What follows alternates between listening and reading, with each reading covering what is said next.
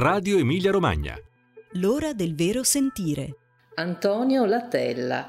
Passioni, incontri e scaramanzie dei protagonisti della stagione ERT. Bentrovati da Piera Raimondi, è l'ora del vero sentire e a raccontarsi oggi attraverso i tre elementi ricorrenti nel nostro programma, un oggetto culturale, un incontro fatale e una scaramanzia, a raccontarci oggi come è nata e come è mutata nel tempo la sua passione per il teatro c'è Antonio Latella, uno dei massimi registi contemporanei, direttore della Biennale Teatro di stanza a Berlino, ma in questi giorni a Bologna per l'allestimento della Valle dell'Eden. Spettacolo Monstrum, sette ore, tratto dalle 700 e più pagine del libro di Steinbeck, al debutto tra pochi giorni. Buongiorno Antonio Latella. Buongiorno, mi viene subito da ridere perché ha detto Bologna, Berlino Biennale sono 3B, quindi BBB, cominciamo dalle 3B. Tre luoghi Tre del luoghi. cuore. Però eh, io volevo sapere da lei qual è l'oggetto culturale che ha portato per raccontare la sua passione del teatro. Allora, l'oggetto culturale che mh, potrebbe essere sviante quello che dico, io ho scelto gli occhiali, perché quando a una domanda di questo tipo, io credo che una delle prime domande che ti fai è che cos'è un oggetto culturale e che cos'è un oggetto tecnologico. C'è qualcosa che mi ha colpito fin da giovane, che vidi un'intervista su, no, vidi un incontro con Kieslowski che chiedeva che, che differenza c'è tra la tecnologia e la cultura. Eh, la tecnologia indubbiamente è la ricerca che ci aiuta a vivere meglio.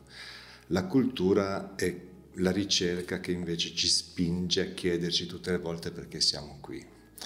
Quindi eh, mettere insieme un oggetto che potesse unire le due cose. Ehm, gli occhiali sono questo per me, gli occhiali sono tecnologia che ci aiuta a vivere meglio, ma allo stesso tempo cultura perché mi dà la possibilità di vedere e di leggere e di poter mm, vedere colori che magari non posso vedere, tenendo conto che fin dall'antichità comunque gli occhiali sono un oggetto artistico e culturale. Seneca, ad esempio, eh, usava dei vetri per poter vedere, Nerone addirittura usava delle pietre per poter vedere meglio. Quindi credo che l'occhiale è una grande possibilità. Quindi non c'è una storia personale legata agli occhiali, non c'è un ragazzino che portava gli occhiali. Beh, il ragazzino che porta gli occhiali c'è sempre stato, nel senso che a dieci anni subito mi hanno messo i parafanchi e quindi giro con questi occhiali da sempre. Ecco, invece per quel che riguarda l'uso metaforico degli occhiali, Luigi Pirandello nel 1934 tiene un discorso dove racconta di un campagnolo che pensa che indossando gli occhiali eh, gli sia così dato immediatamente il dono della lettura, di imparare a leggere, perché è un analfabeta, e paragona questa dabbenaggine a quella di chi eh, scrive teatro senza avere un'idea originale, un'emozione, un sentire profondo da raccontare e rifà solo le cose degli altri.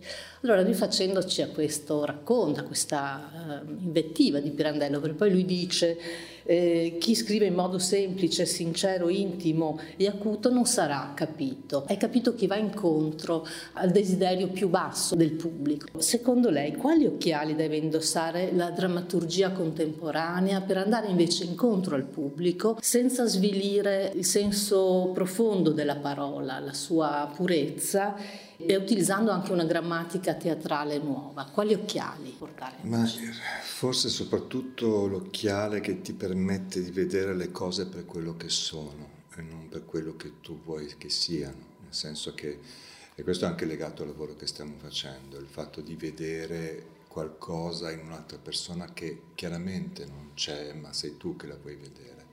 Credo che l'occhiale ha questo compito, non il, l'occhiale non serve a, a, portare l'immaginazione fantastico, l'occhiale serve ad evidenziare quello che non riesci a vedere della vita concreta. Credo che sia anche un esercizio molto importante per gli spettatori e soprattutto per i critici, perché poter avere la lucidità per descrivere quello che vedono e non quello che vogliono vedere o quello che pensano di vedere o quello che eh, in un modo eh, pretestuoso già dall'inizio hanno deciso di vedere. Sedersi con grande calma, rilassatezza e, e riportare quello che c'è è già un atto incredibile di cultura mm, che fa da ponte tra il regista e gli spettatori. È un atto anche umano molto bello, guardare la realtà senza pregiudizi e con attenzione. Sì, eh, è fondamentale dire le cose per quello che sono. Eh, credo poi in questo momento ancora di più. Noi siamo qui al vero sentire, quindi. Ecco, eh, Euripide, Collodi, Melville, Steinbeck, Edoardo, i suoi lavori sono spesso dei corpo a corpo con, con testi canonici della nostra cultura. E uso la parola corpo non a caso, perché vedendo i suoi lavori si ha spesso l'impressione che questo attraversamento che lei fa dei testi sia un attraversamento anche sensoriale, eh, dove corpo e parola non sono mai separati e chiedo gli occhiali che lei indossa all'inizio di questo attraversamento. Sappiamo che per la Valle dell'Eden lei sta lavorando da due anni. In questo attraversamento i suoi occhiali cambiano? Credo che oggi sono occhiali che pretendono una concretezza che prima magari non c'era. Consegnare allo spettatore quello che ho trovato e non quello che non ho trovato quindi nella ricerca dei due anni provare a consegnare quello che ho trovato nel mio cercare, non sempre ovviamente puoi dire tutto perché non c'è lo spazio, nonostante lo spettacolo duri 7-8 ore, però dare quello che ho trovato e non quello che avrei voluto trovare quindi cerco di non cambiare gli occhiali. In omaggio alla sua scelta così singolare, ascoltiamo un passaggio del Nome della Rosa letto da Monio Vadio dove Guglielmo da Baskerville parla della mirabile invenzione umana degli oculi de vitro. Guglielmo infilò le mani nel saio dove esso si apriva sul petto a formare una sacca e ne trasse un oggetto che già gli avevo visto tra le mani e sul viso nel corso del viaggio. Era una forcella costruita così da poter stare sul naso di un uomo, e meglio ancora sul suo, così prominente e aquilino. Come un cavaliere sta in groppa al suo cavallo o come un uccello su un trespolo. E ai due lati della forcella, in modo da corrispondere agli occhi, si espandevano due cerchi ovali di metallo che rinserravano due mandorle di vetro spesse come fondi di bicchiere. Con quelli sugli occhi Guglielmo, di preferenza, leggeva e diceva di vedere meglio di quanto natura lo avesse dotato o di quanto l'età sua avanzata, specie quando declinava la luce del giorno, gli consentisse. Né gli servivano per vedere da lontano, che anzi aveva l'occhio acutissimo, ma per vedere da vicino. Con quelli egli poteva leggere manoscritti vergati in lettere sottilissime gli altri monaci guardarono Guglielmo con molta curiosità, ma non ardirono porgli domande. E io mi avvidi che, anche in un luogo così gelosamente e orgogliosamente dedicato alla lettura e alla scrittura, quel mirabile strumento non era ancora penetrato. E mi sentii fiero di essere al seguito di un uomo che aveva qualcosa con cui stupire altri uomini famosi nel mondo per la loro saggezza. Con quegli oggetti sugli occhi, Guglielmo si chinò sugli elenchi stilati nel codice guardai anch'io e scoprimmo titoli di libri mai uditi e altri di celeberrimi che la biblioteca possedeva.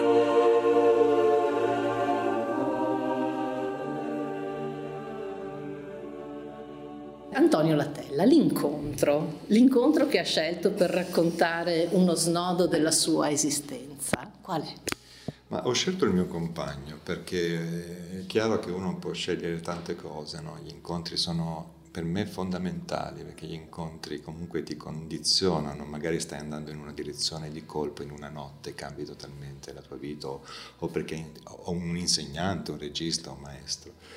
Ho scelto il mio compagno perché è un incontro che dura da 26 anni, che non è finito e che non finirà, mi auguro, e soprattutto perché è stata la eh, la scoperta di un mondo che io non conoscevo, quindi entrare una, da una porticina e scoprire un altro mondo e piano piano abitarlo questo mondo, quindi aiutarmi a crescere, credo che sia stato forse uno degli incontri fondamentali. E che mondo? Sicuramente quello della, sono forse direi tre cose, la sincerità, l'onestà e e poi quello dell'arte contemporanea che comunque mi ha aperto la possibilità di studiare e continuare a studiare. A questo incontro, a questo amore, ma anche a tutti gli amori dei teatranti che spesso sono costretti a lunghi periodi di distanza, ma si sa quando l'amore vede il tempo ride, dedichiamo come si faceva una volta una canzone e ho scelto i romantici Taxido Moon con Some Guys dalla colonna sonora del cielo sopra Berlino.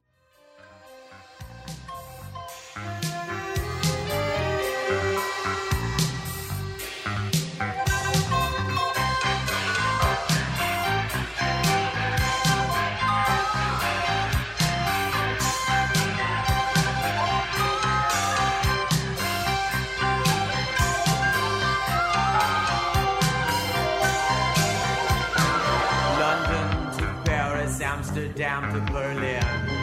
Walking the same streets, thinking the same thoughts. Walk down Wardour to Saint Germain.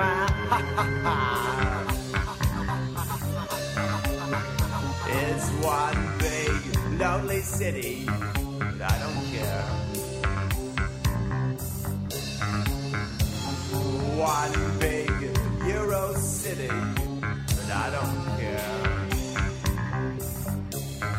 Uh-uh, you see my heart remains the same, the same.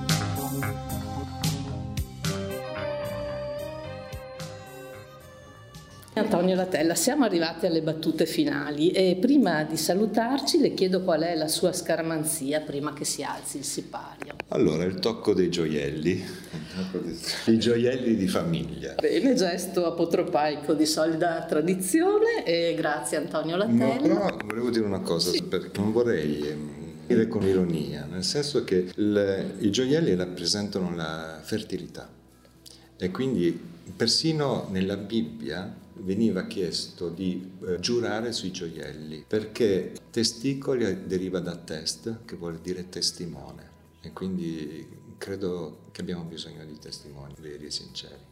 Bene, grazie, Bene. grazie davvero. Grazie.